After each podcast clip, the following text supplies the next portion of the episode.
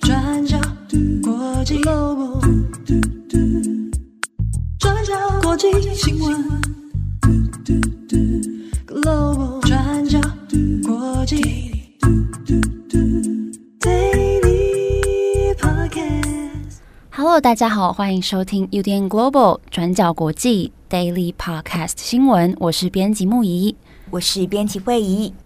今天是二零二四年一月四号，星期四。今天天气明显比较冷一点，大家记得要穿暖。特别是现在身边还蛮多朋友都感冒生病的，所以大家千万要注意自己的身体健康哦。好，今天的 Daily Podcast 呢，我们主要会分成两个部分。第一则我们会继续来看日本航空班机跟海保机在东京羽田机场相撞起火的事件。那再来第二则，我们会来转换一下心情，来看看以色列。我们今天会有会议来跟大家分享以色列一间叫做“手牵手”的学校。我们来讨论他们是怎么来打破犹太学生跟阿拉伯学生之间的隔阂，相当的温馨。那会由编辑会议来跟大家分享。好，那首先我们先来讨论有关日本航空在东京羽田机场起火事件的调查进度。那昨天一整天，我们也有出了两集的 Podcast 单元，一个是由我来跟大家讨论有关飞航安全跟疏散行动当中空服员的决策思路，还有乘客大家需要配合的事项。那另外一集呢，则是由七号来主持，来讨论目前已知的一些问题厘清，像是为什么日航飞机会撞上海保厅的飞机。那今天我们也来做调查进度的更新。好，我们先来更新疏散的部分。日本航空在一月三号的时候正式公布了疏散的细节。根据日本航空的声明，在一月二号下午五点四十七分左右，这班 JAL 五一六班机在东京羽田机场着陆。那接着在跑道上面跟海保厅飞机发生碰撞，起火燃烧。那碰撞之后呢，滑行了大约一公里左右的距离，然后才正式停止。那飞机停止之后，普遍来说，空服员必须要获得指令，例如说听到全员广播说 “passenger evacuation, passenger evacuation” 这一类的指令，空服员们才可以启动疏散行动。不过，紧急事故发生的时候，也有可能因为种种复杂的因素，让空服员没有办法获得这样子的指令，所以空服员必须要自行来判断、来下决策。而日航的这班飞机呢，就是这样子的情况。那昨天我们有提到紧急出口的部分，这架 A 三五零九百的飞机总共有八个紧急出口。那根据日航的说明，一开始距离前面驾驶舱最近的两个出口就立刻开启了疏散行动。不过后面的六个逃生出口当中，就五个是因为外面火势太过接近，所以最后只剩下整台飞机最左后方的紧急出口有打开。那这个出口我们叫做 four L 门，L 就是左边 left 的意思，那 four L 就代表说是左边四号门，那 R 则是代表 right 右边的意思。所以最后八个逃生出口当中，只用了三个出口 four L 门，再加上前面 one L、one R 门来疏散机上全部的三百七十九人。那日航有更新说，从飞机着陆、全员疏散完毕，然后一直到把所有的人带到安全的地带，总共耗时十八分钟的时间。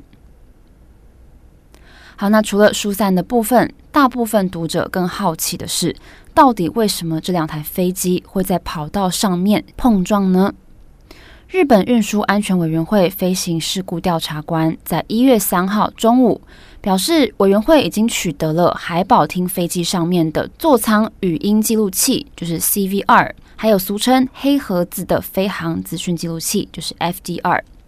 不过，日航的班机 FDR 还没有被找到。那目前因为这班日航飞机因为大火严重受损，所以还没有办法厘清到底当时为什么会互相碰撞。不过，日本国土交通省在一月三号晚间，其实也公布了调阅航空管制的通讯记录。我们先把整个时间轴拉开来看。我们时间先回到当地时间一月二号下午五点四十四分，当时塔台人员告知这个日航五一六班机说可以在三十四 R 跑道降落，然后接着日航的驾驶员就附送这个确认这个资讯。那过了一分钟之后，海保厅的飞机 JA 七二二 A 就告知塔台，表示他们在 C 跑道上面。那五点四十五分，这个时候塔台就指示海保机到 C 五等待点来待命，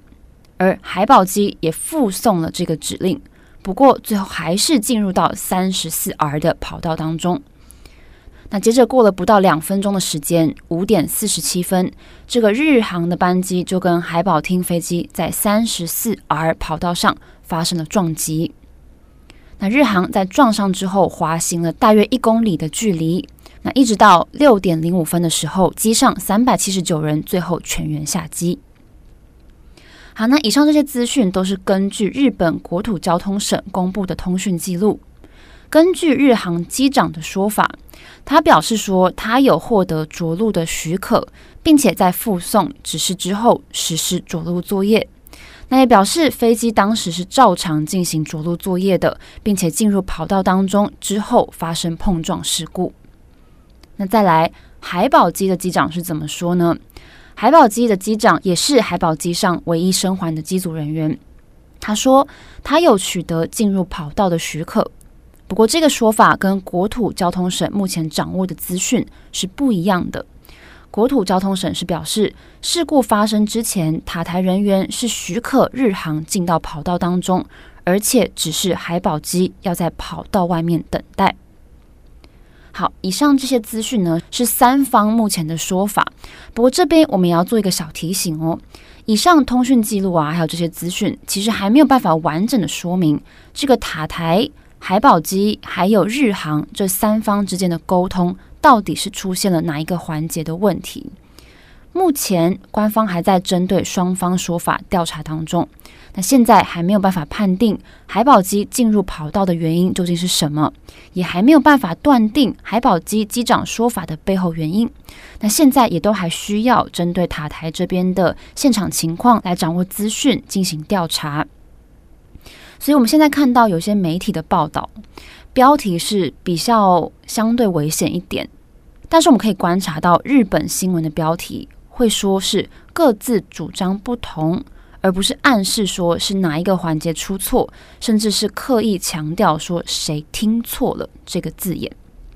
在全盘调查厘清原因之前，我们都没有办法判断细节环节。我们也认为各自主张不同的这个下标方法的确是比较谨慎的。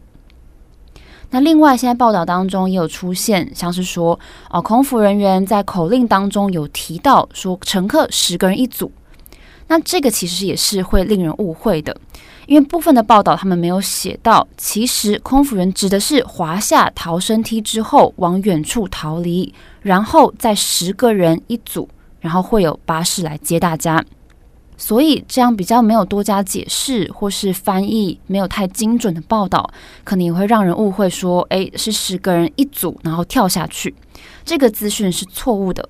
那逃生梯其实并没有那么宽。那在疏散的时候也没有时间在那边组队，然后大家大喊一二三，我们十个人一起跳。所以听友们在阅读报道的时候要记得，可能要斟酌一下我们吸收的资讯，先不要太被一些标题或是没有经过证实的内容带着走。好的，那以上是日本，那我们今天第二则要来带大家看以色列。那今天的第二则呢，我们要来稍微更新以巴冲突当中比较温馨的新闻，是关于以色列一所学校的介绍。好，其实从去年十月七号到现在，我们连续两个月更新了以巴冲突的近况。以色列对加萨走廊的炮火不断。现在以色列也已经宣布要改变战术，削减军队人数，在加萨部分地区撤出战车。也就是说，从之前的全面入侵作战，转变成主要针对哈马斯的扫荡任务。那估计以色列的攻击虽然会放缓，但是依然会持续。那加沙的民众要想办法在冲突下生存，或者说如果要恢复以往的生活，也是非常的辛苦。那这两个月，我们也看到国际舆论因为以巴冲突撕裂，那变得更加二元对立。那但是呢，在以色列的一所学校，名字叫做“手牵手以色列犹太与阿拉伯教育中心”，却似乎给了我们另外一种希望。这所学校凝聚了犹太人和阿拉伯学生，他们想要相互了解，尤其是一起讨论这一次的以巴冲突，那对彼此的影响是什么？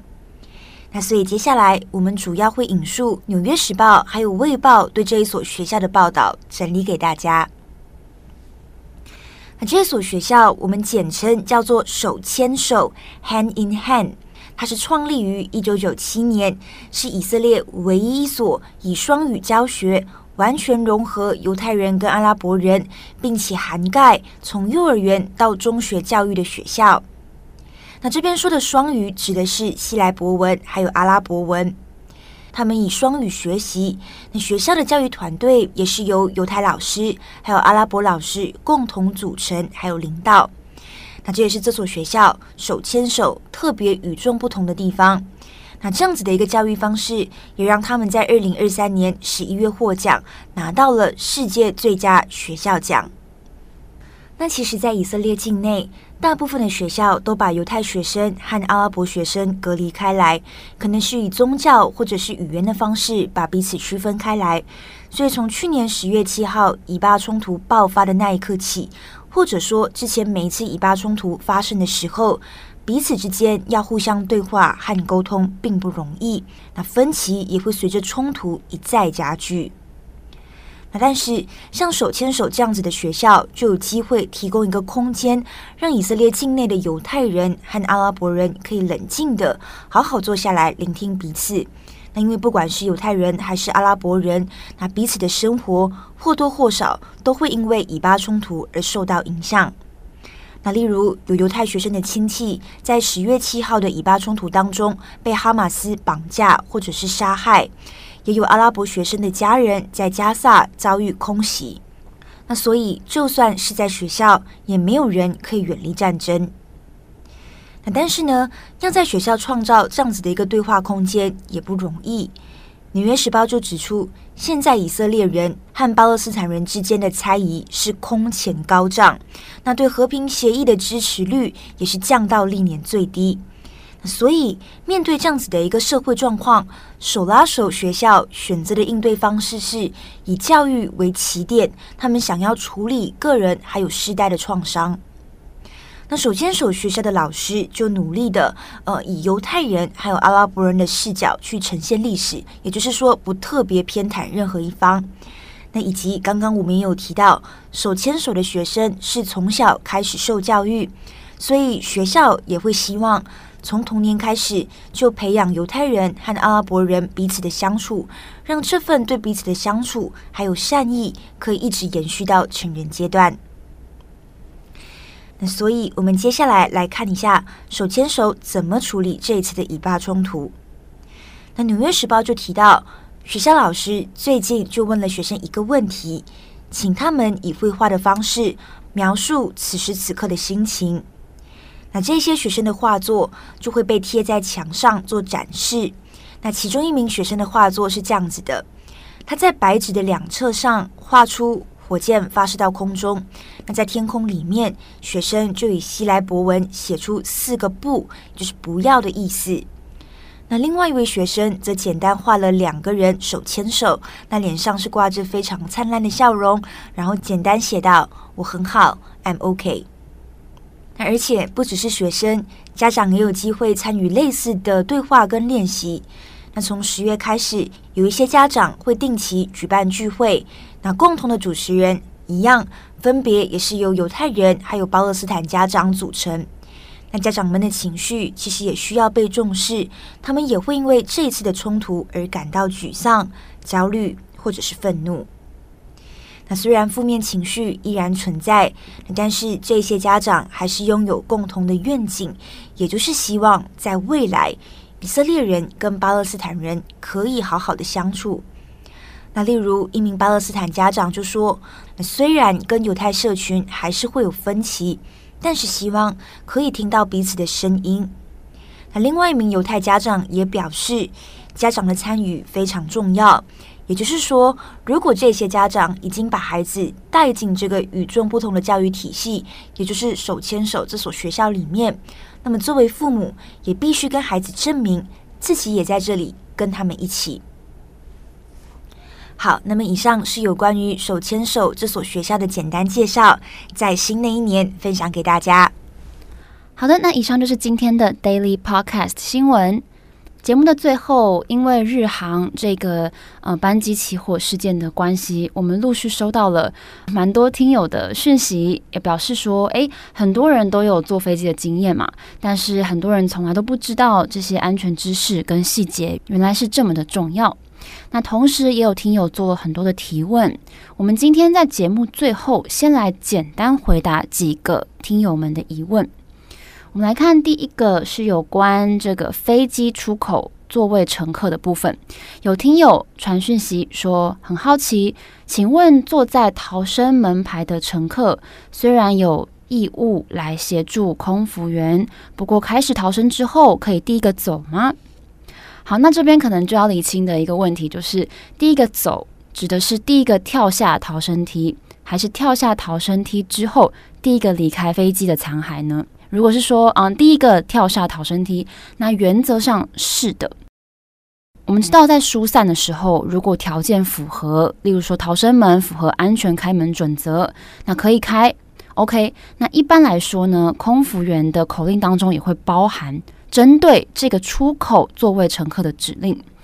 举一个例子，在我之前服务的航空公司，如果是 A 三三零的飞机，如果要疏散的话，那对出口座位乘客的指令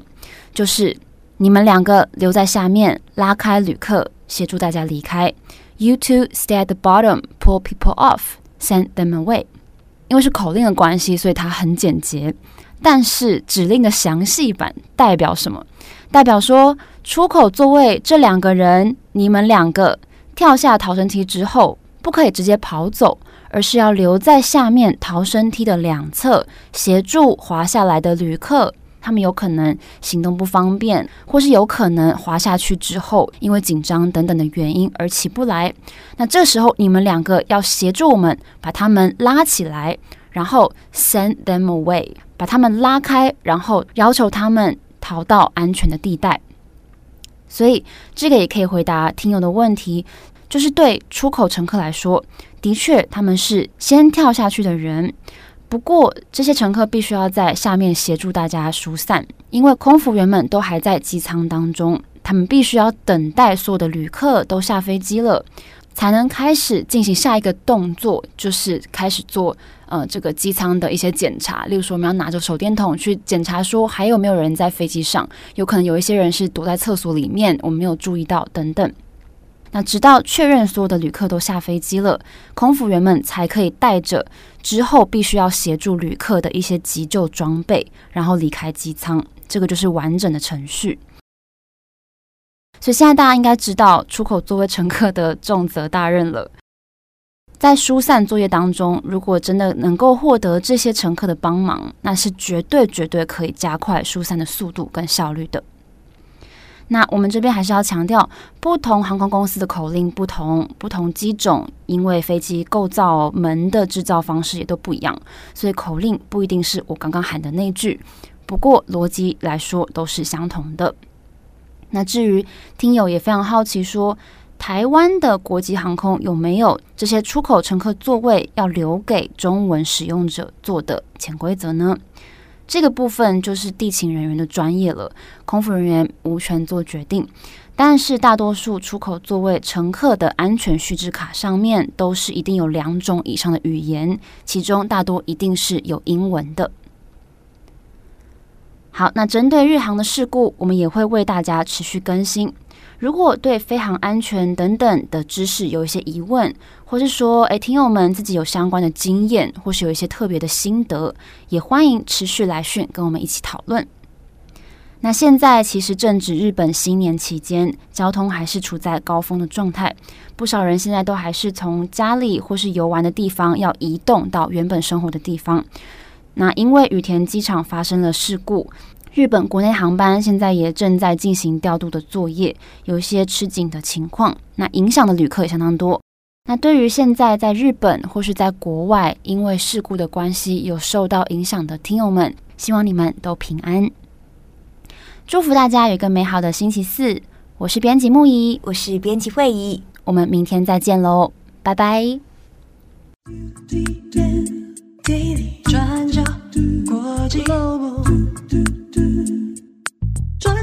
早进新闻。Global Daily Podcast 新闻。